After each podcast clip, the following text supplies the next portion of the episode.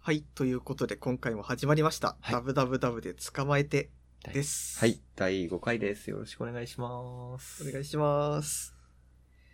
そうちょっとね、じゃあまず僕の方から。はい。重大ニュースがあるらしい。自己紹介を。そう です。重大ニュースあるんで自己紹介をね、はい。やっていこうと思うんですけども、はいえー大学卒業確定しましたありがとうござい土井ま。ですいやーもうこれでね、もうほぼほぼ大卒同意ですって名乗れるようになるんで、あ、そうですね。 もう嬉しいことです。はい。じゃあちょっと私の自己紹介は大卒、うーん、2年目 ?3 年目 ?3 年目になる松下です。 言わなくていいんですけど、言ってみました。いや、もう社会人3年先輩ですからね。まあ3年目になるところですけど。いや、でも、おめでとうございます、本当に。マジでおめでたこれいが。もう最近で一番嬉しかったこと。ですよね。そうなりますよね。もう本当あの、周りが、はいあの、言わないけどすごい気が気じゃなかったんだろうなっていうのがわかるんですうんようね。んうんうん。やっぱり。あの、なんとなくこう、例えば年末年始とかってさ、人から連絡来るわけじゃないですか。はい。で、まあそういう連絡とか返しつつも、なんかその、年明けの連絡以上のことはみんな何も言ってこないみたいなのがちょっとあって、あ、気を、これはあ そうって。使わせてるんですね。いや、だからね、もう本当関係各所全員に連絡しましたから、はい。いや、ほんとそれぐらいめでたいことです。本当もう実家の両親に連絡して、はい。あとはまあ普通に友達に連絡しはて、いそしたらそこから話がなんか流れて、あの、割と遠目の親戚から電話がかかってき て、よかったね。いや、ほんとよかったですね。そう、だからって本当になんか、ああ迷惑をかけていたんだなっていう。はい。いや、マジでめでたいです。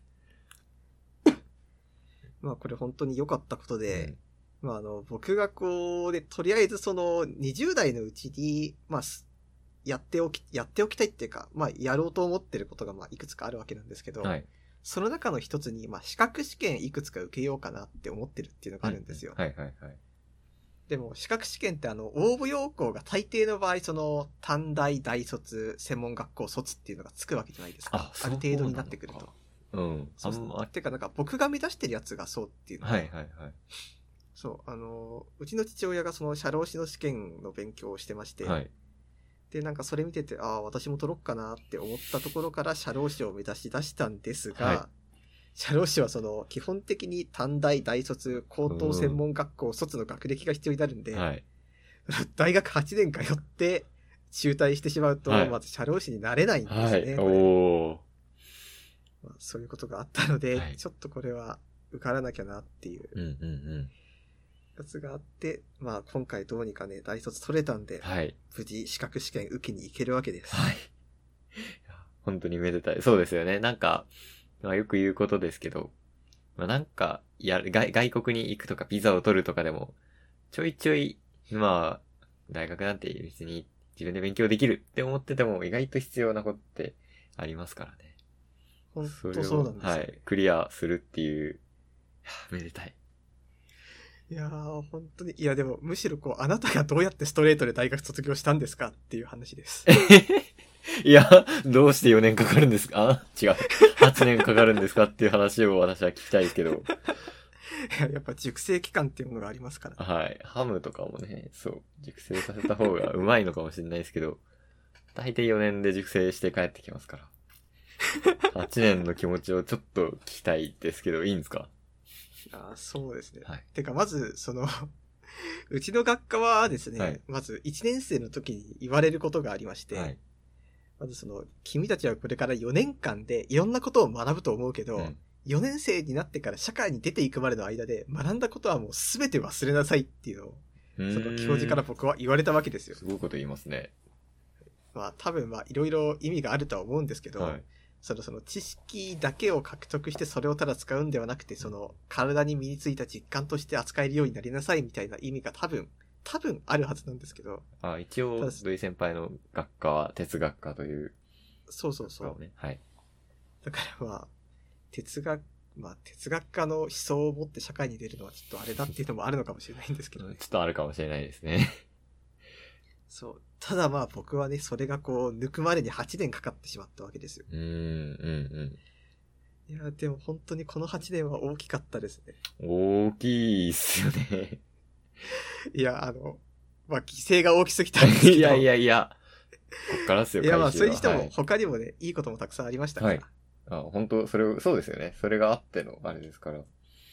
そう、あのー留電して以降の、そのフットワークの軽さみたいなのが、こう、如実に現れたことは割とあったんで、はいはいはい。そういった意味ではね、だいぶ良かったなと思いはいはいます。はいはい。いやこれは本ま当あ経験者しか語れないですから。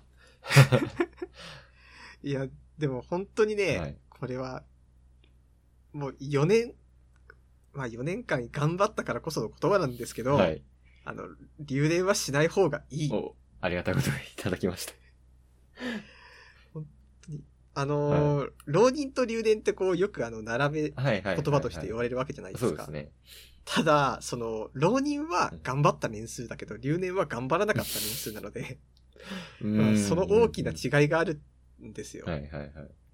だから、こう、どうしてもね、その、まあ、留年も浪人も気楽でいいじゃんっていう一括りはちょっとしないでほしいです ね。あ、それは、浪人側じゃなくて留年側の言葉として。そうでなるすほ。ど。もう浪人生すごいからねうんっていう話ですあよ。浪留浪人生に失礼だという感じですかね。そうですな。るほど。しない方が理由、いい理由をちょっともうちょっと聞きたいんですけど。もうちょっとまあ、単純に学費ですね。あ あ、まあ、そうっすよね。でかいですもんね。単純に学費の問題と、はいあとは、まあ、一番しない方がいい理由だと、まあ、どんどんどんどんこう、周りから人がいなくなっていくわけですよはい知りは合いいはがい。そうですね。だから、うんまあ、大学通ってたとしても、うん本当にもう、家と大学の往復になって、まあうん人ともあんま話さなくなるし、うん。そうなった時に、じゃあ友達と話せばいいじゃんっていうふうになると思うんですけど、はい友達は友達で、例えば社会人になって自分でお金を稼いでる友達と大学生で、まあ時々バイトしてる人だと、うん。その金銭の感覚が違うんで、はいはいどうしてもその、こう、合わなくなっていったり、あとはまあ向こうが気を使ってあんま連絡してこなくなったりっていうのがあるんで、うんうんうんそういう風なところで、なんだろう、よく結婚でライフスタイルが変わって友達減るとかは言うけど、はい。あの、留年をすると、社会人の友達との金銭感覚のズレが大きくなって、はいどんどん友達減っちゃう面があるんですよ。はいはいはいはいはい。だからその辺があるから、マジでその、仮に金銭的にどうにかなるだろうっていう人がいたとしても、はい。その、友達関係がちょっとずつ疎遠になるっていうのを実感するのがガチで辛いです。ああ、辛そうだし、なんか、そう、そこを私もやっぱどうしても想像しちゃいますね。そうですね。まず、知り合いが誰もいない状況になると、うんうんあの、大学時代、大学時代っていうか、同級生の友達の存在がめちゃくちゃ貴重になってくんで、はい。それがどんどん一人一人、あ、この人と最近連絡取ってないなみたいな感じに、どんどんなってくのは、はいはいマジでしんどいっすね。はいはいはいはい。まあ僕がそれでまあ、どうにかどうにか、こう、8年間も大学通ってた理由っていうのは、はい。知り合いにその、無職だったり、なんだったりが、こう、やたらと多いっていうのが一番だったんですけどああ、いますね。はい。まあ、そういう人たちがいたりとか、うんあとはまあ、あの、この間会った友達なんかは、その、俺転職したんだよって、こうんの間言ってきたわけですよ。はいはいだから、ああ、転職したんだ、いつしたのってしたら、転職自体は先月だったんだけど、 はい。あのーこの間、あの、半年ぐらい前あったじゃん。あの時仕事辞めて無職だったよ。おそ知らぬ顔で無職をやってる人みたいなのもすいるんげえでな。すよね、はいはいはだからなんか、そういう、いろんなパターンの無職を知ることで、い。うんうん意外と、ああ、なんか、こう付き合いやすい方々が周りにいてよかったなってはいいはう、いはい。そういう気になったんで、うん本当に、まあ、留年はしない方がいいけど、はいするんだったら、せめてなんていうか、仲、仲良かったり、うんなんて、なんていうか、留年しても波長が合う友達のことはマジで大切にした方がいいです。そうですね。そうですね。まあそんな感じで、僕はこれからは、えっとまあ、具体的に言うと、まあ、試験の勉強、資格試験の勉強をしていくんですけど、はい。ちょっとあの、資格試験難しいものになっていくとさ、はい。あの独学で勉強ってまあ難しいわけですよ。はいはい。ままあそうなってくると、まあ例えば有権だったり何だったりとかに、まあ申し込もうかなってこの間ちょっとサイトを見たんですけど、はい。まずあの、社労士試験の、まあ一番資格、あの、講座通った方が理由っていうのが、いい理由が、毎年毎年法改正があって内容ちょっとずつ変わるらしいんですあよね。あ、はいはいはいはい。そうなってくると、その独学だとどういう感じで試験が出るかって分かりづらいから、うんこれは確実に、まず講座行った方がいいわけなんでうんすよ。うんうんでもじゃあ仮に講座行きますよってしても、資格試験が確かね、8月にあるんですよ。うん。はいはいはい。で、必要な勉強時間は目安1000時間なんですよ。へえ、すっげえな、ははい。ってなると、今から1000時間確実に無理じゃないであ、すちょっか。と厳しいのかな。そうですね、厳しいですね。そう。だからって、あ、これはまず、勇気は絶対行かない方がいいし、なんならその、例えば、ユーキャン7万円、7万ちょっとぐらいお金かかるんですよ、試験え勉っ強。と、月にじゃなくても、その講座で7万っていう感じですかそうそう、うんうんトータルで。ただ、僕が今、トータル7万ボンと出すのはちょっとダメージがでかすぎるんで、はいじゃあ分割にしようかなって分割見たら、はいなんと分割払い16ヶ月払いなんですよ。はい。ってなると、その、確実に1000時間は勉強時間が必要です。でも確保できません。今年は落ちるかもなっていうのが、はい。まず9割型の見解なわけで、はいはい。そんな中で、 その、来年の試験日になっても、まだ、その、ユーキャンのお金を払い続けてる。うん去年の試験勉強の講座のお金を払い続ける勉強、環境は、うんあまりにもその、精神に悪いっていうことで、そうですね、はい。ちょっとあの、大学合格したはいいものの、まず今年は落ちる試験を一回、あの、自主勉強で受けなきゃいけないっていう厳しさと今直面してるんですよ。はい。うーん。まあ、こればっかりはっていう話なんですけど。だからまあ、これここからばはっかり大学留年、 大学留年編が終わって、はいあの、社労士留年編が始まるわけでなるす。ほど。ちょっと、期待ですね。 うーん、なるほど。いや、まあ、ちょっと、頑張ってくださいとしか言えないんですけど、頑まあ、頑張ってやっていきま張っす。てください。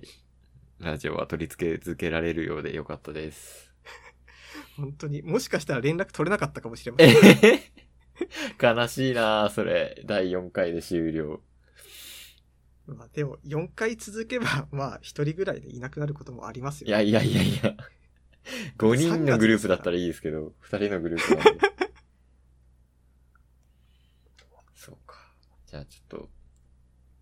まあ、それだけじゃないですからね。社労士編以外にももしかしたらあるかもしれないですよね。あ、もっとお手頃な資格試験が。とか、わかんないですけど。全然私は聞いてないですけど。あ、それで言ったら取りたいのがいくつかまだ他にもありまして、はい。その、単純に持っててかっこいい資格っていう意味で、秘書検定は取りたいですあよ。あ、はいはいはいはい。 2級までは、筆記だけで済むらしいんですよ。へえ。そう考えたら、秘書検定2級は結構、うんうん。なんか、持ってたらちょっとテンションが上がるかもしれないなって思いますね。うーん、そうですね。あ、響かなかったです。秘書検定、まあ、どう、役に立つくは、立つか。まあ、面白いですけどね。名前の響き的にいいものではありますけど。はいはい。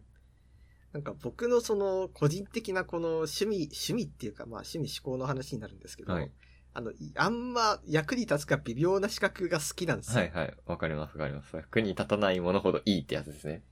そうです。あの、10年ぐらい前に資格ブームみたいなのがあったの覚えてます、あー、まあ、ちょっと今も続いてんのか続いてないのかみたいなところありますけどね。そうそう。確かあの、派遣の品格とかドラマが昔あったんですよ。はいはいはいはいはい。なんか本当あの派遣法ができて、はいみたいな頃に、資格めっちゃ持ってるやつ偉いみたいなところかうんうらん、うんうん なんか資格ブームみたいなのが始まったんですけど、はいなんかあの、その流れで温泉の由来検定とか、あとなんかあ あの、すいろんな検定がこうできたわけで、うん。そこまで行くとな、俺 PS ストアのあのトロフィー集めてる方が好きかもしれん な。スチームのトロフィーとかね。いや、なんていうんですかね、自分にこれだけ知識量がありますよっていうのはいはをいはい客観的に見て評価されるのが好きだったんですよ。はいはいはいはい。だから温泉の由来とか知ってるのもちょっとふふってなりません、まあ、ふふっとなるん、なるんだけど、ちょっとなんか、こう、ちょっと利用されてる感を感じて私 は、うーん、うーんってなるけど、まあでも全然悪いものではないと思います。私は受けないし。だからまあそんな感じで、こう、微妙な資格をね、たくさん取っていきたいはい。わけですよ。はいはいはい。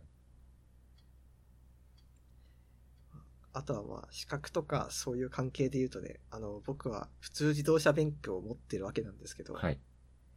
この間免許の更新に行きまして、はいで、あの、免許の更新自体が、まず僕は先延ばし癖があるので、はい本当は1ヶ月か2ヶ月ぐらい前にハガキ来てたのをずっと放置しちゃってて、うん。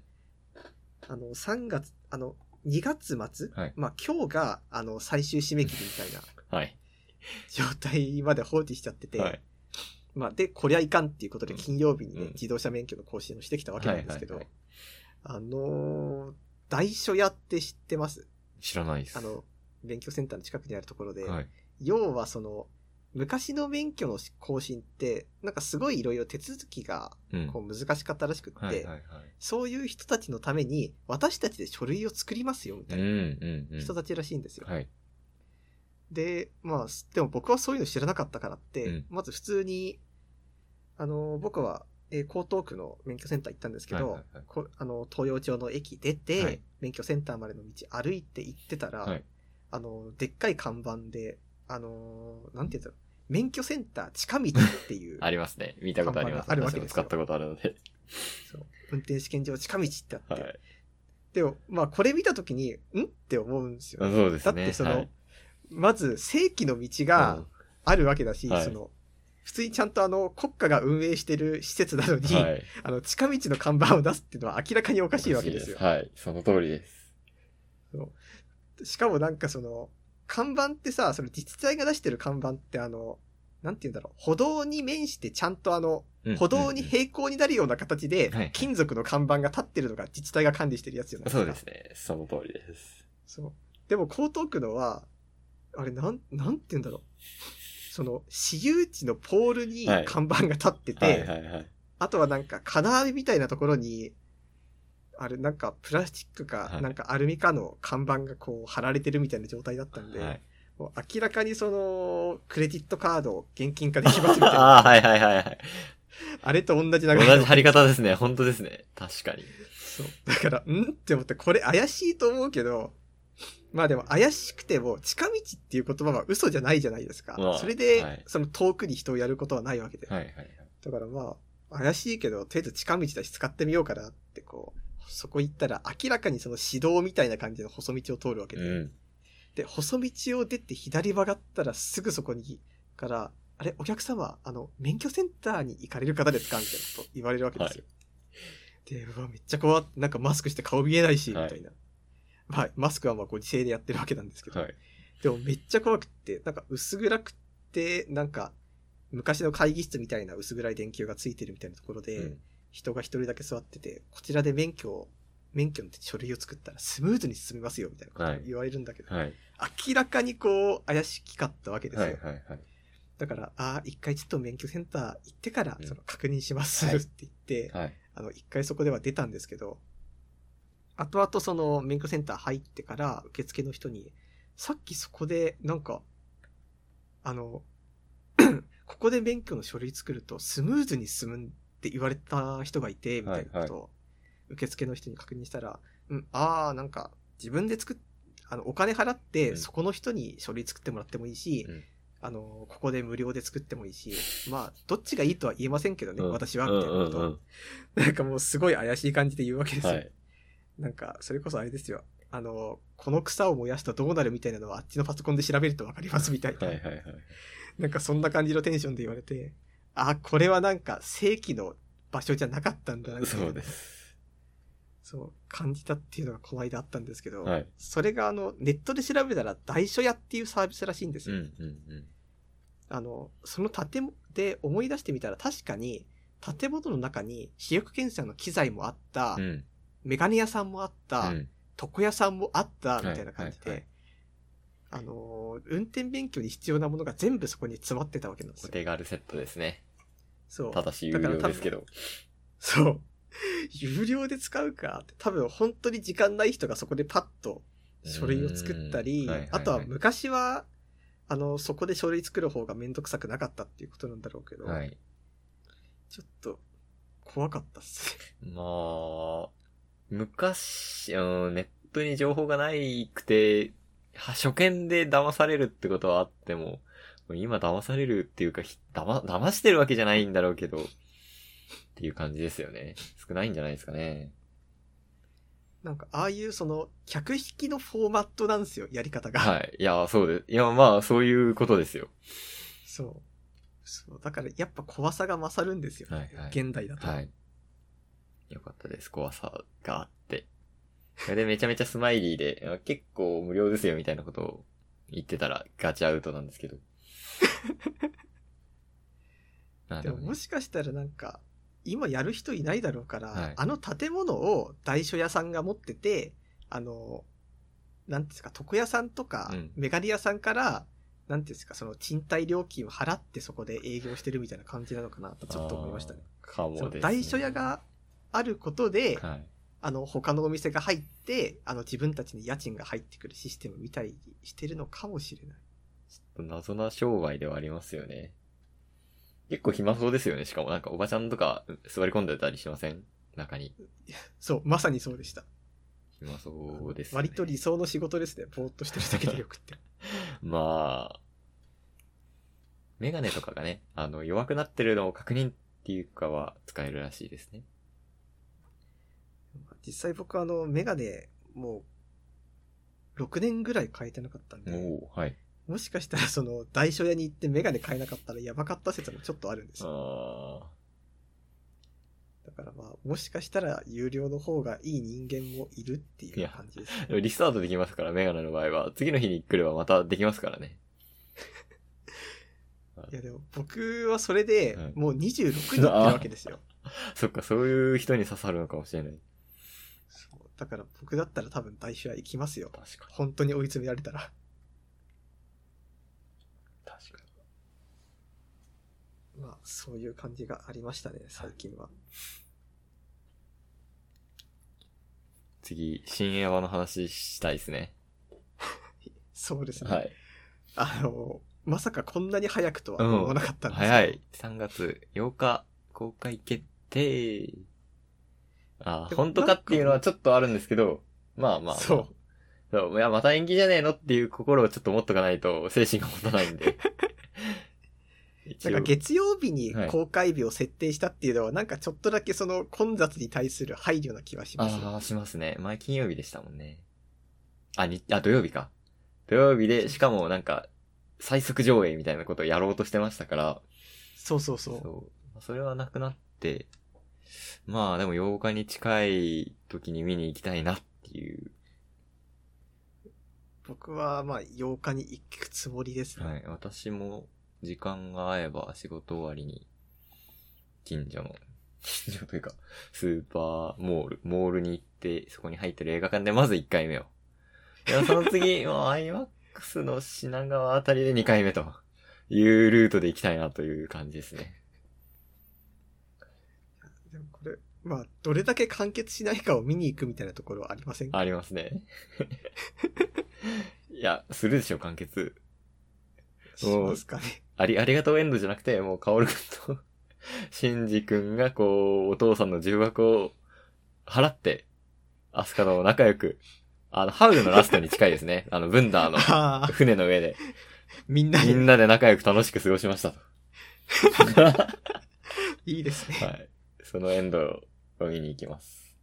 なんかみんなで最後踊ってエンドとかだったらああ、いい嬉でしすね。もう。うなんか、単語みたいなやつ踊って、なんかだったかな。で、なんか、シンジパパも仲直りしようぜみたいな感じで、そう。楽しみあだ。のー、バトルアニメの最終回って、なんか急に敵も味方もほのぼの、なんかエンディングがかかって、うん敵も味方もほのぼのしたほのその後が流れるみたいなのあるじゃないですか。はいはいはい、なんかああいう感じがいいですね。ああ、いいですね。なんかあの、玄道と冬月が、うんあの、将棋したりとかしてて、ああ、いいですね、いいですね。日常アニメの最後じゃないですか。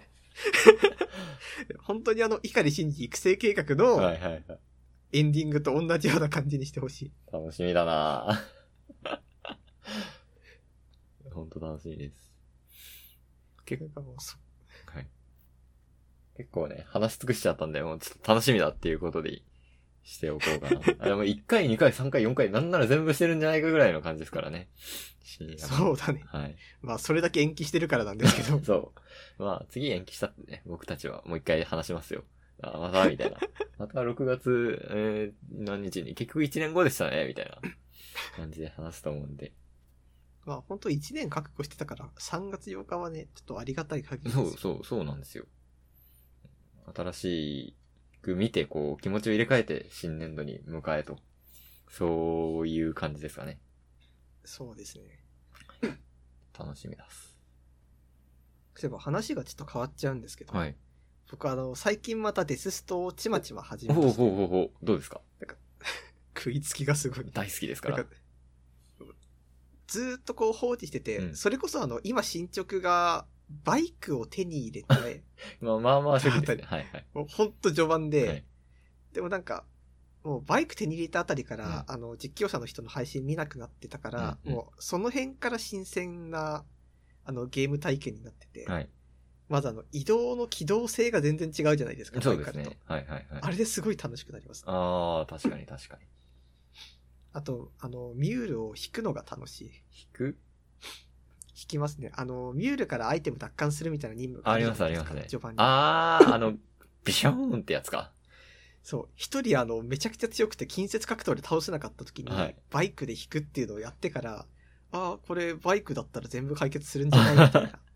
あれ、あれ何回も引き続けると死んじゃいますからね。気をつけてください。そう。気をつけてます。はいなんか本当にあの、僕、ゴリ押し癖がめちゃくちゃあるんですよ。ああ、でも、デスストやってるとご利用したくなる気持ちわか ります。なんか、だってもう、あれ、なんて言うんですかね。あ、今敵の名前、敵っていうか、あれが出てこない。あの、主人公をあの、沼に引き込もうとする敵いるじゃないですかああ、います、い ます。ちょっと私も出てこないですけど。なんかあの辺の敵になってくると本当もうレバガチャしてどうにか逃げるみたいな感じのとこがあるんで、はいはいはい。もうあこれデセストも随所随所であのご利用ししていかなきゃいけないゲームじゃんそうですね。結局まあご利用しあのバイクで引くか、あの輸送の時にあのバイクのパワーで駆け抜けるかみたいな、うんうん速度か力かどっちかのご利用しになるんですよ、あのゲーム性は、はいはいはい。だからまあこれもデセストの楽しみ方なのかなっていう、楽しみ方だと思います。あの、デススト岩とかすごいところをこう、車で、行けるか行けるかみたいなの楽しくないですかああ、それもいいですね。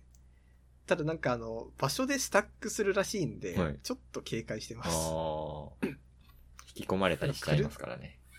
荷物なくなったりするんで、気をつけてください。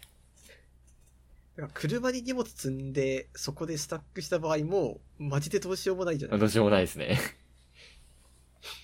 だからちょっと考えものですね。そうでも最近はちゃんと傾向と対策を立て て、建設素材で充電できるようにしておこうとか、はいはいはいやりつつね、そこも楽しいであすよ、のね、。プレイできてるんで、割といい。なんかローグライク感がちょっとあります。ロ自分ロの中では。ーグライクなん、ローグラまあ僕も意味はよくわかってないんですけど、なんていうかその、冒険する日、冒険と日常の中間みたいうーん、なうん、うん、うん、うん。感じの意味で使ってます。ちあょいっいっすね。と正しい意味じゃないかもしれないんで、あれなんですけど。あとこう、備えをして遠出、遠出をするゲームっていうのが好きあなんあ、ですよはいね、。はいはいはいい。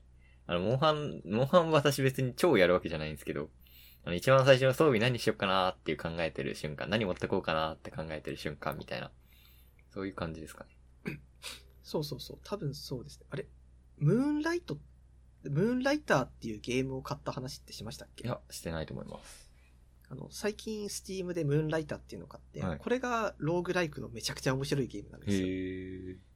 あの主人公が宿屋の主人で、うん宿屋じゃない、あの、商店の主人で、で、ダンジョンに潜ってアイテムを集めて、そのアイテムを店で売ってお金を儲けるっていう、ひたすらその繰り返しなんですけうど、ん、うん、うん。なんかもう、こう、客から足元を見られたりしながら、うんあの、商品の適適正な値段を探っていって、あの、どんどん売っていくみたいな。え本当にそういう、僕の好きなゲームが全部詰まってるんですよね。ー。大へ体ーですから、これはちょっとおすすめですね。私はあのオープンワールドが好きなんで、本当にテストを気に入ってもらえて嬉しい です。で、ちょっとオープンワールドが好きすぎる話をしていいですかあ、どうぞ。好きすぎるって言うとあれなんですけど、オープンワールドのすいいところ、好きなところをこう話していくと、オープンワールドのゲームって、いや結構現実に似せたものが多いわけじゃないですか。GTA とか、グランドセルフオートとか、あ、ありますウォッね。 チドックスとか、あとうん、多分、スパイダーマンとかもオープンワールドあの PS4 はいはいはのいスパイダーマンとかもオープンワールドだと思うんですけど、うん。あれって普通に街の中で生活してるだけでも楽しい上に、うん。あのオープンワールドで操作してる自分を、こう自分にまとわせて過ごすことができるようになるんですよ。あアバター的なことですかあ、それ私、この世界のオープンワールド生き抜くぞっていう気持ちになるんですよ。この地球という、 マジマジマジ。あ、自分、そっちに遠いです。あ、そうですす、そうです。もうオープンワールドいっぱいやった後に、さあ、こっちのワールドでは何をしようかな、みたいな。そういう気持ちになれるんですよね。なるほど。 だから大好きなんです。なんで、そう、ちょっとウォッチドックスが典型的というか、まあハッうん。カーのオープンワールドゲームなんですけど、もうなりきりって、本当に生活をするっていうのが、本当に楽しめるようになるので大好きなんですけど、あじゃあ、あの、パナソ的にはその、さっき私が話したあの、あの、温泉の由来検定とかはゴミみたいなトロフィーっいてや、 まあで も、取る価値なあーしトっロフィーて。コンプするためには必要な、だけど、みたいな、そういう感じの。あ なるほ ど。で、このトロフィー、こんなところに設定しやがってっていう可能性は、まあ、ありますね。そういう感じ。でもそういう感じです、そういう感じです。でも結構オープンワールドってご都合主義的なところが、まあ当たり前なんですけど、ゲームなんであって。うんよくあるのが、あの、ションベンゲージないじゃんとか、空腹ゲージないじゃんとか、ああ、そういあうり感まじすなんでね。すけど、私が一番、この、このオープンワールド、この現実というオープンワールド、不自由だなって思うのが、あうの、ん車を乗り捨てられないっていう。車を乗り捨てられないっていうのと、車欲しいなって思った時には、車とかまあバイクもそうなんですけど、まあそ、そいつと一緒に移動しなきゃいけないっていうのが一番理不尽ですね。なるほどね。、はいい。や、まあ、週末世界系じゃないんで、こ れは。そうなんですよ。まあ、奪うのは、まあ、できますけど、やっちゃダメなんで、それもダメです。そうですね。あの、警察ゲージ減りませんからね。ああ、そうです。オープンワー そルドうそう減らないんですよね、このゲーム。 そう。それで、一個話をすると、 はい。あの、中金を切られまして、おー、はいえ、それは、リアルのオープンワールド。リアルのオープンワールドで中金切られま して。うーん、どっから話せばいいんだろうな。うーん、中金切られたことありますいや、ないですね。結構あれ、罰が重くて1万5千円ぐらいの罰金なんですよ。え、高っ。高いっすよね。 いや、おいってなりますけど、え、7000円とかだと思ってた。 1万5千まあ、まあ、それは、えねー、しょうがない。だって、そこに車があるところでね、えっ、と、運転してる人は邪魔だなと思って避けようとしたら、あ、俺の駐車した目の前からおばあちゃんがドッカーンとかありますから、ま ああ教習所のビデオのややつだ。この現実という世界のオープンワールドでは、注射はあんまりよろしくないっていうのは分かってるんで、まああれなんですけど、えっ、と、まあ私が間抜けだったんですけど、えっ、と、あ、結構小話っていうか、もう小ネタ的な、なんか使えるテクニックではあるんですけど、あの、はい日曜日と祝日、パーキングでメーターが止まってるって知ってますパーキングメーターって知ってますああの、道の端にある、そうであれす、でそうです、すそようね。です。あれ、結構、あの、まあ、よ、いわゆるオープンワールドでああいう感じじゃないで すか。パーキングメーター止まってる車を、ピッピッつってパクっていくみたいな感じじゃないですか。うんうん。で、あの、あのパーキングメーターを結構まあよく使うんですけど、1時間600円、300円とか、それぐらいなんあで、細かい用事には本当にオープンワールド的に生活できて、すごい好きなので使うんですけど、あの、あれの、あれが日曜と祝日は止まってる営業してない、休止中っていうことになってるんですね。ーはいはいはい。で、裏技的にまあ、あれ、休止中のパーキングメーターに、うんえー日曜祝日は止めておいても中金を取られないっていうものがありまして、えすごい。そうなんですよ。めっちゃ良くない、良いし、なんかこう、古き良き日本っていうかなんか、 あの、曖昧さんの良さ。曖昧さん、そう、そうそうそうそう。そのバグ技があって、もう現実世界のバグ技があ って、あの、すごいそれを気に入って使ってるんですけどうん、あの、いやってるパーキングメーターもあるんですよ。日曜、祝日でも。ああ、なるほどね。駅の近くとかすごい利用層が多いところは。うんで、まあ、えーっと、そうですね。やっってると思っ、やってないと思ってた、秋葉原の近く結構パッキングメットいっぱいあって、で、東洋、東洋町じゃないや。ちょっと話が混ざってしまった。えっ、と、末広町じゃなくて、秋葉原のちょっと上の町ってなんて言うんでしたっけ駅。おかちあ町、御。徒町。御徒町じゃないな。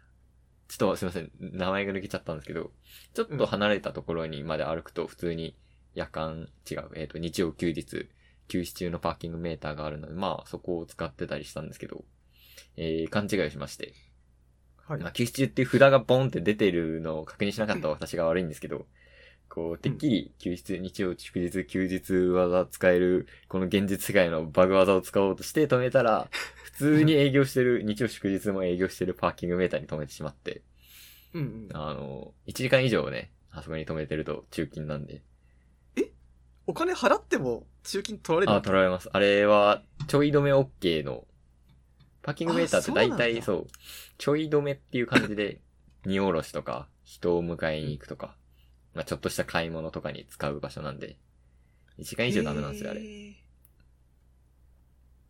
なので、えっ、と、時間超過というところで、えー中金を取られて悲しい。悲しいけど、まあ勉強になったなっていう感じ、感じです。ーまあ、 バグ技だからそれはバグあります。 バグありましたね、そう。あ、あバグ抜けなかったっていう。ここいつも壁抜けできんのにな、みたいな、そういう感じの気分になりました。 まあ、ちゃんと運営から何かしらそう制そう裁そがう来たわけで。あーなんで、ええそっか、でも中金痛いですね。痛い、痛いよ。1万5千円って、俺、その日、秋葉原に Mac 売りに行ったんですよ。MacBook Air、結構昔の。で、2015年の Mac は、まあ、1万、ちょっとそれも安かったんですけど、1万8千円ぐらいで売れるので、まあ、売っちゃおうと思って売ったんですけど、はい。おいおい、3000になっちまっ たよ。という感じなそんでれす。は痛いっす。で、ちなみに、はいあ、あちょっとどうぞ話がちょっと変わってしまって申し訳ないんですけど、その、電子機器とかって、はいその、全然売れる人なんだ。あ、売れますね。売れるし、中古も買いますしね。なんか怖くないですかその電子系中古で買うのって。うーん、え、壊れてるっていうことですかいや、なんかその、いや、これは僕が、 あの、古い人間だからなのかもしれないけど、あの、うさんくさくないっていううーん。いやわかるんですよそなちゃんとあのないですねはい。手続きをしてるとかも全部わかるんだけど、はいはいはいなんとなくそのうさんくささっていうかが、はいこ、はいうはあい。って、あんまりなんか好きになれないんですよ。いや、私中古品大好きなのっていう感じもあるから。中古品ってもう世界に一つなんですよ。 うんまあ、そうですね、この間も言ってましたね。はいなので、好きなので買うし売りますね。なるほど。で、ちょっと中金取られた時のテクニック的な話なんです けど、えもうそこ最悪じゃないですー、か。あテあ、クニもッうクであ抜け出せですかマインドのテクニックですね。あの、マインドスキルです ね。マインドスキルの本があって、ちょっと面白かったんで紹介したいんですけど、うん。えっ、と、シンククリアリーっていう、えー本があって、えー最新はのい学術研究から導いたより良い人生を送るための思考法。まあ、ちょっとうさんくさめの本かなって思うんですけど、まあ、そんなことないので、えっ、と、聞いてほしいんですけど、自己啓発的なことっすか、まあちょっとそれに近いんですけど、まあ結構学術研究を元にしてるので面白いっていう感じですね。自己啓発には近いです。へーで、えっ、とまあいろんなテクニックが、えー良い人生を送るために必要な思考の道具箱。思考ってあの考える方のね、道具箱。うん。まあスキルですよね。ごえっ、と、52のスキルが書いてあるんですけど、はい。えっ、と、その1個に支払いを先にしようっていうのがあって、えーめっちゃ大切。の、 えー私は、あ、すいません、えーっと、まあ、この著者が中金を切られたと。あ、中金には違反切符ですね、この時は。速度違反の違反切符を、えー切られてしまったと。えー以前の私ならそうやって違反切符を切られたらとても腹が立っていただろう。ところが今はその事実を受け入れ、罰金は自分の寄付用口座から支払うことにしている。そうすると穏やかな気持ちでいられるからだ。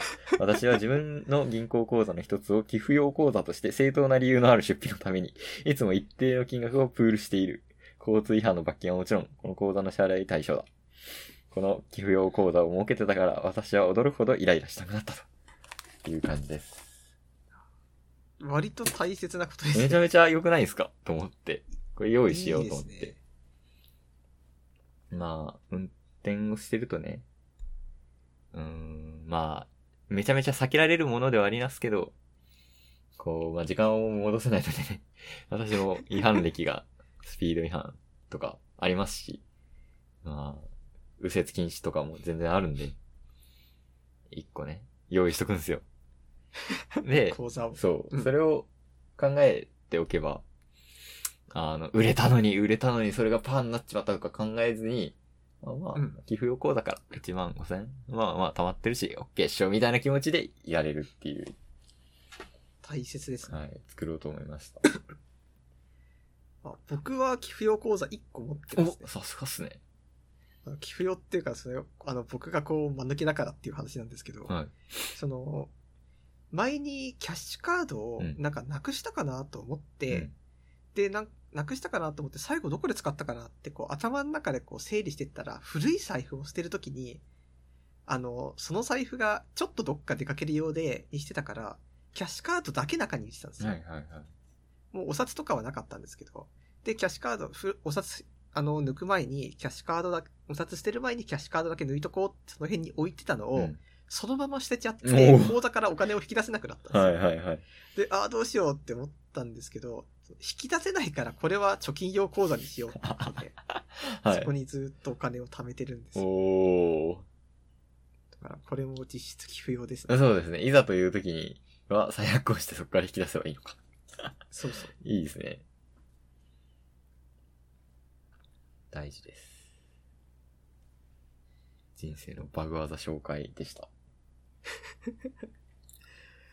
いやでも、やっぱ車ってその、ルールがこう、厳しいじゃないですか。うん厳しいっていうかその、多すぎるうん、。うん、うん、うからってちょっと難しいところがあって、もうこれだったらもう2段階右折我慢する代わりに原付きの方がまだやりやすくないですかってちょっと思っちゃうんですよね。ん。いや、原付も、ルールというルールは同じですけどね。なんかどうでいすかざとなったら、はいあの、わかんない場合手で押せるじゃないですか、あ原あ、付きまは。あまあ、そうですね。なんかあの安心感があるんですよね。途端に歩行者になりますからね。そうそうそう。なるほど、なるあ、そういえばちょっと歩行者で思い出した話を1個していいですほか、ど。はい。あの、僕最近、馬娘っていうアニメを見てるんですよ。なんかやってる人いる会社にめっちゃ面白いっていう噂。そう、僕もあの、最初、馬娘見た時に、馬で娘ってなんじゃこりゃみたいな。うん。その、また新たな萌えアニメができたな、みたいな気持ちでいたんですけど、はいはい馬娘あの、もう泣かない話がないんですよね。どの回見てもその涙がにじむみたいな。へえ。本当に、あ、面白いってなったんですけど、はい。その中で一個思ったことが、その、馬娘が歩道をめっちゃ走、すげえスピードで走るっていうのが第1話にあって、はい。これって馬って確か車両車扱いじゃ両なでかすったっね。け確かに。ダメじゃそん。うでもこれってその難しくて、馬娘世界には馬がいないんですよ。うん。あ、そうなんですね。そう。だから、馬娘世界に馬がいないってことは、馬に乗る法律ができてないってことだから、逆にその車両扱いにならないんじゃないのみうたん、いうんな。、うん。ありえ要るは。その、人が乗る生き物がいなければ車両が生まれないわけだから、うんその概念として。え車は出出てくるんですてか車は出てくる。 あの、馬娘バスに戻ります。へえ。そう最近はそれをずーっと考えたり、うんあとはその、馬娘と人がどっちも使うデザインの、あの、つ電話ってどういうのがベストなんだろうみたいな、そういうコンセプトの、あの、製品を考えるのが最近の趣味なんですよ。なるほど。あま馬娘はその、うさぎ耳みたいなのがぴょんと頭から出てるんで、人よりもうん受話器の、なん持ち手が長いんですよね。あはい。あの、通話口と耳に当てれるはいとはいいうはかいはい。でも、これって逆に、その、これだと人が使えないわけですよ。はい。だったら、受話器を、でも、その馬娘が使ってるやつには受話器1個しかなかったから、うん馬娘世界は明らかにその、受話器と、あの、人用受話器と馬娘用受話器で、あの、電話が分かれちゃってるわうけんです。うんでもこれってその、昔の電話、壁掛け電話って、手でも、あの、うんうん受話器と耳に当てるとこ別々だっうたん。じはゃないですいはい。あか。の、ジブリでの、あの、隣のトトロで出てくるやつですね。そうそう。ああいう感じのを用意すれ ば、馬娘と人間どっちも使える、そのデザインになるんじゃないみたいなのを、最近持って超テンションが上がったりしてます。いいトロフィーですね。まあ、それだけの話なんですけど。ウマ娘 SNS、SNS じゃないや、えー、ゲームもありますよね。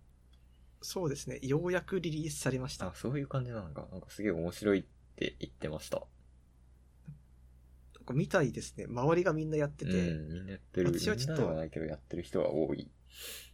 スマホの容量がなくてできないんです よ。あ、そういう感じなんだ。最近はもうスマホで、あの、アプリ足切られることがよくあります。へえ、まあそうか、そうだよな。最近はニーヤができてません。あの、スマホが対応していなくて。うん。に、にや。ニーヤオートマタってあるじゃないはでいすか。はい。え、スマホゲームもあれるんだの、、あれの、なんか、ニーヤ、あれは、ニーヤシリーズっていう、うんなんか、ぼんやりシリーズとして続いてるものなんですけへど、ーニーヤレプリカントっていうのがあってから、うんその続編としてニーヤオートマタがあって、うんで、また最近新しくニーヤの別のやつができたみたいな感じななんるですほよど。な。で、それがアプリゲームになってると。はいはいはい。あファイアーエムブレムみたいな感じですね。そ、あーあー、それに近いかもしれないうん。。あれ、スマホになったり、3DS になったり、スイッチになったりしてますもんね。そう。で、最近スマホになったんですけど、この間、ファミ通読んでる時に、あの、ニーヤの、あの、脚本とかいろいろやってる横尾太郎さんっているじゃないですか。はい。ちょっと知らないですけど。はい。あ、なんかあの、こう、プロデューサーっていうのかな、ニーヤの全体を仕切ってる人なんですけど、はいはいはい。なんかその人が、あの、アプリゲームを作るにあたって、あの、ニーヤの武器シナリオをたくさん作りたいからってシナリオ班を作ったらしいんですよ。うん。で、シナリオ班の人に、武器は一つごとに、あの、きちんとシナリオをいくつか用意してください。うん。要は、武器を強化していくたびに、その武器にまつわる逸話を読めるようにしたいから、はいはいはい。みんなでその逸話たくさん考えてね、っていうふうなことを言ったんですけど、でもシナリオ班って言ってもその、急に作られたわけですから、もう、ニーヤのシナリオなんて難しいよっていうことで、横尾さん、僕たちそんな書けませんよってどうにかならないですかみたいな、うん音を上げたら、はいじゃあ、毎朝30分で1本書けって横尾さん言うわけですよ。はいでもこれってその、1日かけても武器シナリオ全然だよっていう人に、朝30分でやれっていうのをずっと続けたら書けるようになりましたっていう、超スパルタで。おー、超スパルタだな。だから、まあ、まあ、実際はまあ、1日かけても書けないってことはないんだろうけど、はいその、値を上げるほどの状況になった人に、うん。その30分で書けるようにしてくださいっていうのは、酷ですそね。れはすごいな。まあでも、それが求められる仕事だからなっていうことで。はなんか今まではほわほほわほわっていうか、面白い人のイメージだったんだけど、うん意外となんか、すっこう、ビリビリ来る人なんだな。あ。うんうんうんうん。なんか、それが最近、そのゲーム関係でちょっと意外だったなっていうことですね。へーえ。先輩もいけるんじゃないですか。 あの、馬、シナリオ馬子の電話を持って、馬娘。そじゃあ私も定鉄のシナリオを書こうかな。う。ぜひ。これからはね、まあ、空いた時間でゲームも、こう、気楽にできるようになります。あ、そうですね。やりましょう、一緒に気が気じゃないと楽しめないんいですよ。や、本当そうでですよね。安定した時に初めてできるもんですからね。す。そういえば、あの、ゲームでちょっと、この間思ったことが一個あって、はい。僕はそのポケモン剣立て、ソードシールドをはい、はい。ずっとレート戦やってるんですけど、はい、まずあれって、こうシーズンごとに環境が変わるんですよ。はい、はい、はい。例えば今回は、あの、ポケモン、伝説のポケモン使っていいですよっていうルールがあったりとか、うんうん、へーもしく、は、あの、前のシーズンで、あの、よく使われてるトップ10のポケポケモンは今回使用禁止ですとか、はい、はい、はい。はいその環境によっていろんな制限を加えて、その度に新しく、あの、このポケモンの組み合わせが強いみたいになってくるんですよ。うん、うん。ただまあ僕は、その好きなポケモンで勝ちたい派の人間なんで、うん、うん。ある程度その好きなポケモンを例えば4匹入れます。で、そのポケモンたちを活かせるための、あの、他のポケモンを2匹入れますみたいな感じのパーティーを組んでるんはい、ではい、すはよ。い。はいで、それでずーっとやってると、なんか途中で、あ、この好きなポケモンだけだと弱いから、もう一体、なんか普通に使えるポケモンを用意しなきゃなみたいなことになって。で、この間、綺麗花を、まあ一人パーティーに加えたんですけど、はいで、もう僕としては、あの、まあ僕の好きなポケモン一匹ツボツボなんですけど、ツボツボはだけだと耐えられないから綺麗花で補助をするっていう名目で綺麗花を使い作ったんで、はいまずそのパーティーのコンセプトとしては、綺麗花がまず一番使えるポケモンじゃなきゃいけないわけですよ。はい、はい。もう万全のサポート体制を作らなきゃいけないわけで。はい。でも蓋を開けてみたら、今の対戦環境、綺麗花がもうべらぼうに弱いんですよ。はい。伝説のポケモン OK になったら、はい。あの、一番最初からこうパワーで殴られるみたいなことがすごく多うくんっうて、ん 逆にもうツボツボがめちゃくちゃ活躍するんですよ。 ああ、いい、いいじゃないですか。そういや、いいんですけど、ツボツボ作った手間よりも、うんあの、こう、まあ、好きだけど、まあまあ好きぐらいの綺麗花にはい。かけた手間の方が、そう、精神的には割とストレスな部分がちょっとあったんで、そうですね。で、あれ、なんか割り、しかも厳選してあんな頑張って作った綺麗花が対戦環境全然使えないのっていうショックになった時に思ったのが、これはそのエース級の働きを期待して想定したポケモンよりも、現実問題としてそのぼちぼちやれるだろうって思ったポケモンの方がめちゃくちゃ使えるっていう手触りは、うん。なんかこれはこの現実と対応してる部分が割とある気あがあ、すあるるんかでもすしよ。れない。確か結局その、あまず一番最初、あのーまずツボツボは受けポケモンっていうその、どんな環境でもある程度相手の攻撃を受けられるポケモンなんですよ。に。はい、はい。その、場に残りやすいっていうんですかね。うん。だからって、その、つまり、どんな環境でも汎用性があるポケモンだったわけですよ。はい、はい。で、でもその汎用性を生かすために、はいあの、綺麗版で補助をするって思ったはいんはいはいですけど、でも結局、汎用性があるってことは、どんなシーズン、どんな環境でもある程度耐えられる方なんですうよね。ん、うん。それに対して、汎用性を補助するっていうのは、今の環境で補助できるものを用意しなきゃいけなかったわけうで。ん、っうん。てことは、その、汎用、あの、補助ポケモンこそ、あの、今の環境に一番刺さるものを用意しなきゃいけなくって、入れ替わりが激しいんですよ、い本い当は。い。そう、そうですね。そう。だから、これってもしかしたら、あの、僕の考え方逆で、ツボツボを作ることでもうある程度、本当は完成してて、あの、綺麗花を作るっていう、一番最初から、あの、見切り発車でコンセプトを決めるのが、まず間違いだったんだな、って最近気づいたんですおよ。おー。お悟りの段階に入ってますね。そうでも、本当にこれを気づけたのは、い。割と大きくって、はい。なんそう。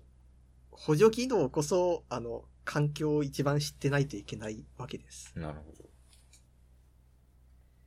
っとこれをね、あの、ポケモン以外にも活かしていきたいです。そうですね。いや、ありそうですけどね、でも。探しときます。 ポケモンといえば、あの、ダイパリメイクの発表があったじゃないですか。ありましたね。どう、どうですてか、あ僕は、あの、ダイパリメイクで一番好きなのが、はい。あの、CM に日の嵐が出てきたのが超良くって、井ノ嵐大好き勢ですか大好きでへす。ーあの、キンキンクリスタルの時には、はいまず日の嵐を選んでました。あー、なるほど、なるほど。そうあの、爆風雲が、あの、めちゃくちゃこう、かっこよくて可愛いんですよねうん、うん、また日の嵐も幕嵐もいいんですけど、爆風雲ってあの、大きいんですうよ、ん。はいまず。はい大きくってこう、しかもこう、もちもちしてそうな見た目をしてて、はい。はいはい。でもこう、あのフォルムだと多分毛もちょっと生えてるんだろうな、みたいな感じうんうんうんうでん。なんか全体的にこう抱きつくとあったかそうじゃないですか。はいはいはい。こう、日の嵐は抱きかかえると、こう、腕がポカポカするみたいな可愛さがあって、 いや、けどそうですけどね。そう。 まああれ、背中が、から火が出るわけですから。はい。でも、マグマ嵐はなんかこう、カーペットでダラーっとしてる時うにん隣にいてほしい感があって、もう爆風になるともう抱きつきたいですよはいはいはい。そういう全ての進化段階において可愛さがあってめちゃくちゃ好きです。気に入ってますね。もう大好きでポす。ケモンのプレイ環境にもよると思うんですけど、最近は多分バトル重視というか、えー、まあ、ストーリーその後に展開するオンラインバトルっていうのが楽しむ感じになってきたんですかね。そうだね。なんか育成がまずめちゃくちゃ楽になりました。なんああ、そうなの。か昔は対戦環境を揃えるために、 まずレベル自分で上げてたのが、はい。あの今経験値飴っていう、はいはいあの上げるだけで経験値をあのポケモンに上げられるやつがあるんですうよ。ん。で、その経験値飴だって、あの、なんていうか普通にバトルを、あの特別なバトルしてったら自然に溜まるんで、うーん。そういうので、まずポケモン厳選をしある程度できたうらん、経験値飴でレベルを上げて、レベル100にすると、今度特訓っていうのができて、特訓すると、あの、厳選した時にいまいちだった特性をマックスまで上げられるんですよ。っへていう風になったんで、もうシナリオクリアしたら、あとはみんな、え。うんうんあある程度厳選して、ある程度たあの対戦楽しんでくれみたいな。へ感ーじがなんか、今ダのイヤモンドパールぐらいまでは全然ストーリーで終わってませんでした終わってましたね、はい。なので。てかその、個体値が分かんなかった時代があるわけじゃなはいいですか。はいはいはい。個体値、種族値みたいなのが。はいそうなってくるともう、あそこで終わるしかなかったんですよ、素人は。うんあ私はもうほんとそこで終えてしまったので、単純にストーリーを楽しんでたっていうのがあるので、どうなるんだろうっていう感じっすね。あでもめちゃくちゃいい。てか世界観がなんか、ちょっと絵柄が桜姫とかさ、うんうん。なんかゼルダとかそっちに近いですよね。えっ、と、多分ダイパリメイクはどうなんでしょう。アルセウス、なん新しい方、オープンワールド、大好きなオープンワールドあれそっかアルセウスの方とまた別はで、すからね。えっ、と、なんか2作出るんですよ、ね。 私、ああ、私今完全にオープンワールドの方の話をしてました。なるほど。えっ、と、別です。ああ、完全に。ちょっとこれは恥ずかしい思いをしいましやたね。、全然。ダイパリメイクはダイパリメイクで、じゃあ多分、今までの、プラス、今までの、あの、剣立てにストーリーをもうダイパリメイクにして、だ私が、え ?DS? だから、ほんと、行き盛りのところですね。 え小学生中学生とかのやつを、こう、ドカンとぶつけて心に刺さると。ダイパリメイ、ダイパがまずやったことがないんですあよ。、本当ですか私は。あの、ポケットモンスタースペシャルで漫画で読んだだ けなんで、知識がほぼないです。ああ、じゃあまあそしたら普通に多分楽しむのかな。あでも、正直新しいポケモンが出ると、剣立ての厳選がちょっと無にきしそうで、ちょっと微妙なあー、気そっ持かちそっはか。そういう見方もあできるんる。ですけど。オープンワールドも新しく出ますね。アルセウス。そうですねポケモンレジェンズアルセウス。これは普通にオープンワールドなんで 楽し みです。そう、ゼルダもね。ゼルダ感いいですよね。そういえば、任天堂ってトロフィーシステムって出てないですよね。ないです基本的に。ね。うん。達成率はあっても、うん。トロフィーはないみたいな。友人と比較みたいなのないですね。トロフィーシステム。あ、でも、ちょポケモンでトロフィー出たら絶対に全部集めるが、いつまで経っても開かないみたいになっちゃいますね。どうなんだろう。すごいやつ認定になるんですかね。難易度めちゃめちゃすごくて。昔だったら多分、あの、プロアクションリプレイってわかりますプロ枠ですかそうです悪。魔を高いプロ枠ですかそうです。はい、ありました ね。プロアクでできちゃうみたいなのはきっとあったんでしょうけど。はいでも、まあ今だったらそんなこともないですからね。そうですね。まあ、その方が健全ですね。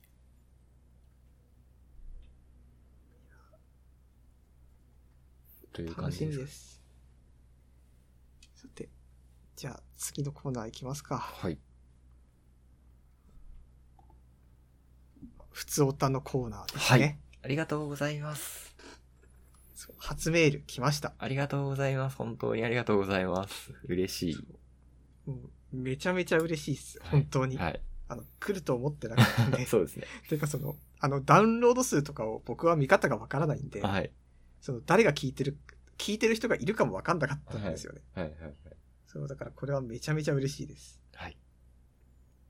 では読んでいただけますかあ、わかりました。 えーラジオネーム、えーモルカーを乗りだけで見てる人さんからいただきました。はい、いつも楽しく聞かせていただいてます。聞き逃していたらすみませんが、二人がこのポッドキャストを始めたきっかけってあるのでしょうかネットやガジェットの話なので、横断的に話題に出てくるので、とても楽しく聞かせていただいています。今後もお体には気をつけて頑張ってください。応援しています。ということなんですけども、はい。本当にありがとうござい ます。モルカーを乗りだけで見てる人を、うんなんかそういう、んモルカーを乗りだけで見る感じをちょっとディスっちゃってすいませんっていう。ディスってはないんですね。どうなのって言っただけです。 それ言い方角が立たない刑事。 私はまあ乗りだけで見てて可愛いなと思ってるので。ということで、まあ、えーっと、ポッドキャストを始めたきっかけですね。はい。これは私がやりたかったんですよね。そう。松下くんから、やりましょうって言われた、うんやりますっていう。うん。はい。あの僕はもともとポッドキャストをやりたいなって思いつつも、その、他の人に声かけて、うん、あんまりってずっとこう言われてたんで、はい。本当に渡りに船みたいな感じだったんおですよ。ー嬉しい。あの、一人喋りみたいなのをちょっとやって、あの、すぐやめちゃったりとか、まあ、いろいろあったんですけど、はい。まあ、だからまあ、二人で始められたのは本当に良かったですね。そうですね。声かけてもらえたのは本当嬉しいです。私がやりたかったのは、えっ、と、結構技術ボポッドキャストみたいのを聞いてて、うん、やりたくなったからですね。とい技う、術ポッドキャストって何があるんですかえーリビルド FM とかですね、有名なのは。結構もう、海外に住んでるガチ、すごい、強強エンジニアが、まうあ、ん海外に住んでるんで、そこら辺の情勢とかも話しつつ、うん。技術的な話をするという、ポッドキャストです。へえ、すごい。はいえ、日本人の人あ、日本人の人です。へえ、とかを聞いてて、まあ、ちょっと私も喋りたいと思った感じです。えーすごいっすね。えーリビルド、えーちょっと後で聞いてみあ、ます。ぜひぜひ。すごい長くて助かるんですよね。2時間とか3時間とかやってて、助かります。長っそれはすごい。というのが、まあ、きっかけですね。で、そう、ネットやガジェットの話横断的にしちゃって、なんかすげえ話が散らばってるなっていう時があるとそ思うう、ので、割とあるはいんですけど、それを楽しく聞いてくださりありがとうございます。あ、これで良かったんだって結構思いました。はいはいはい。これ聞きにくくないかなってちょっと思ってたんで。うんうんうんまあ、じゃあこれからもね、散漫に話をしていこうと思うので、よろしくお願いします。はい、お願いします。体には気をつけます。本当に、本当にそうですね。気をつけていきます。はい。あそう、お体に気をつけてっていうことで、ちょっと思い出した話なんですけど、はいあの、僕、花粉症が年々ひどくなってまして、ああ、はいはいはいはい。で、まあ、毎度毎度薬買おうかなって思ってるうちに、うんあともう数週間我慢すればいいでしょみたいな時期になっちゃうから、うん。なんか花粉薬デビューしないまんま終わってたんですけど、はい。もう今年は昨日朝目が覚めたら喉が痛くて痛くてしょうがないみたいになっちゃってて、うん。これはいい加減薬を買わねばなという気になってます。はいはいはい。ああ、買った方がいいっすよ。私、なんか周り薬買って飲んでます。お、いいですね。あれですかなんかアレグラみたいなやつ。ああ、そうです。アレグラの、まあ、ジェネリックで安いアレルっていう、 あんま知られてないやつを飲んでます。へー安いんでいいんですよね。で、成分は同じ。まあ、薬をあんま人にね、勧めない方がいいんであれなんですけど、い私はそれを飲んでます。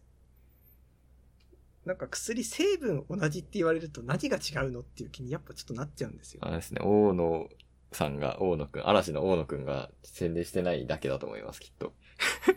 あちょっと玉が多い、玉っていうかな、粒が大きいのかな、へえ。とかの違いはあります。が、まあ、成分は同じっていうのを書いてあるので、それを信じて飲んでます。なんか成分系だと最近僕はよく思うことなんですけど、あの、一人暮らしを僕はやってるんですけど、はい。そうすると、そのどうしても野菜を毎日取るとかめんどくさいわけですうんよ。うんうん。だから、いあの、最近はビタミン剤を、あの、マルチビタミンと、あとはその、ミマルチミネラルはいはいのはい2つを取ってるんですよ。で、まあ、パッケージには1粒で1日に必要な栄養全部取れるって書いてるわけですけど、はい。結局これってその、吸収率うとん、その、そうですね。なんていうか、その、摂取量って多分イコールじゃないわけですはよね。い。その通りだと思います。そうなるとこれ実は3割くらい吸収されてるだけでも御の字なんじゃないって思いながうらん気休めに毎日飲んでるんですよ。そうっすね。特にビタミン剤、飲んでる時の体調と飲んでない時の体調が同じなんですよね。だからちょっとこれはねあの悪いんじゃないかなって思いながらもまあちょっとこれはうんうん。飲み続けてるんですよね。ビタミンはね、その、えー、加水性でしたっけ水に溶ける。ので、そうそうまあ、飲みすぎは心配ないんですけど、まあ、そうでないものは注意が必要って感じなんですよね、きっと。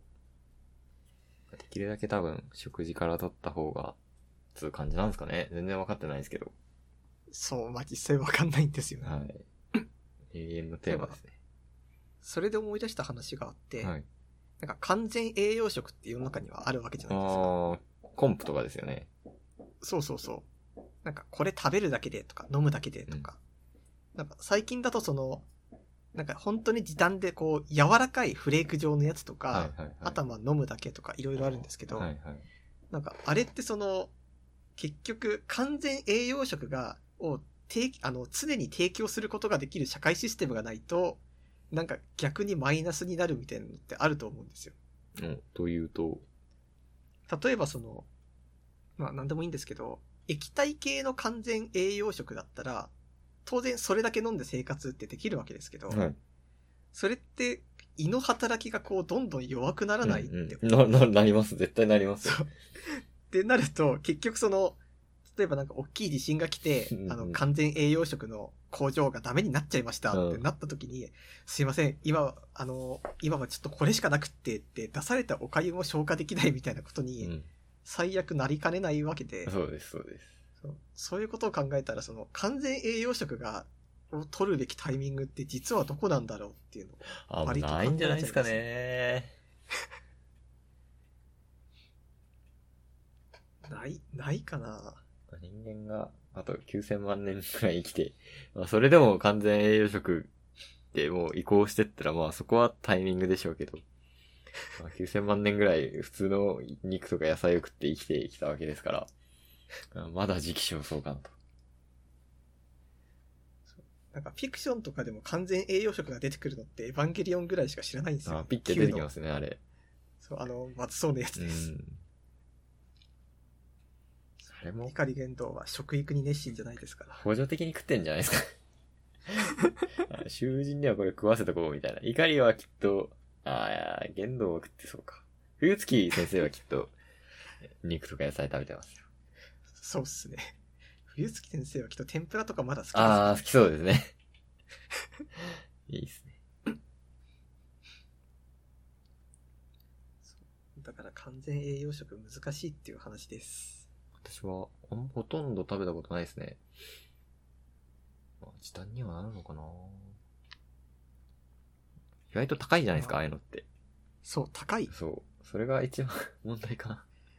まあ、時間をお金で買ってるわけですから。ちょっと安、安かったら、もしかしたら食うタイミングもあるのかも。なんか、完全栄養食喫茶みたいなのが一回できてほしいですよね。そそこ行ったら食べれるみたいな。欲しいですね。喫茶と逆になりますけどね、完全に。確かに。ああ、そうだな。喫茶システムと。でも回転率良くなるのはいいんじゃないですか。うん、確かに。でもコーヒーとかも出せないですから。完全栄養食の、ああ、確かにそれは、そうだな。娯楽と離れた場所にありますからね、完全栄養 食。なるほうど。ん最初のうちはね、それを摂取することが娯楽、体験として経験できますけど、どうなんでしょそういえば、あの、娯楽の話をちょっと一個していいですうか。か、はい。あの、食の娯楽の話なんですけど、基本的にまあ、五感を使うわけじゃないですか。はいあの、食事って。はいはまあ、目で見たり、鼻でこう、匂い嗅いだりう、ん舌で味わったりみたいな。で、最近僕はちょっと気づいたこととして、あの、これ五感だけじゃなくて、もう一個これ、味わい方あるぞみたいな。っお、なんですかていうのも、これは重さですね。え、食感じゃないですか食感じゃない、重さです。はい。これはもう食感とは完全に別のもので、はい。まあ、例えばその、薄張りっていうコップがあるの分かりますえもうめちゃゃくちゃ薄くってめちゃ軽いみたいな。うんうん。で、例えばそこに水が入、水を入れたとするじゃないですか。で、それで、コップで手にも、手に持つとまあ、まあ、薄張りめっちゃ軽いんで、はい例えば1リットルコップ、1リットルはちょっと多すぎたな。300ml コップに入れましたと。はい。で、100ml 飲んだら、まあ、当然、あの、手の重さ 100ml 分減るわけじゃないですか。はいはい。で、これで減った分の重さが直接ダイレクトに自分の体の中に入って、自分の体を構成してるっていうのは、もうその、コップっていう、あの、器を使うことによって、その、感覚として味わうことができるわけですよ。はいはいはい。で、この体験って実は食事でめちゃくちゃ大切なことじゃないって いう。ああ、まあまあまあ。食感だと思いますけ ど。食感かなこれ。食感じゃないですか ああ、そうか、食感か。ちょっとこれは、ちょっと僕の中でエウレカだったんですけど、そうでもなかったですね。うーん、まあ皮膚感覚を総じて多分食感っていうので、食感な気が します。完全敗北です。 あそんなわけでエンディングいきます。エンディング です。はい。ダブダブダブで捕まえて。エンディングです。エンディングです。もう、負けたらね、すぐエンディングいくっていうのが、こう、アニメ見て、これいいな。 いいですね、それ。勝負負けてエンディングしたら、次回への希望ができますはかいら。はい。じゃあ次は10分ぐらいのところで私を打ち負かしてもらうと、エンディングですっ ていうので、お願いします。いいっすね。ちょっと、やっていきましょう。 はいそうでまあ今回一番嬉しかったのはもう何かって言えばまあ卒業とかなんだとかいろいろあり、エヴァとかいろいろありますけど、はい一番はまあお便りなわけですよ。はい。もう本当待ってます。そ何でう。もないんいっでねす。もう何でもいい。本当普通歌でもクレームでも何でもいいので送ってください。はい。あの、例えば僕がポケモン間違えたら恥ずかしいよとかでもいいし、うんうん。全然大丈夫 です。いあのや、食感じゃないよって中い間う、とかあでもいのいん、で食感、んあれは食感じゃねえよっていうクレームでもいいですね。何でもいいので、はいちょっとメール送ってください。はいと。いうことで、メールアドレスがはい。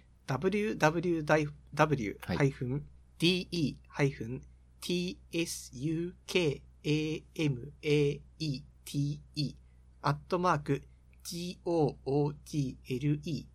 gl g すいません groups.com えー読むと www で捕まえてアットマーク googlegroups.com です。はい。皆さんからの熱いメール、 まあ、冷淡なメールお待ちしてます。はい。お願いします。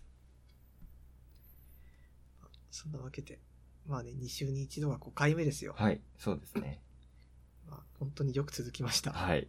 ありがとうございます。今後もよろしくお願いします。よろしくお願いします。では、さよなら。今週もあありがとうございましたあ。りがとうございましさた。よならさよなら。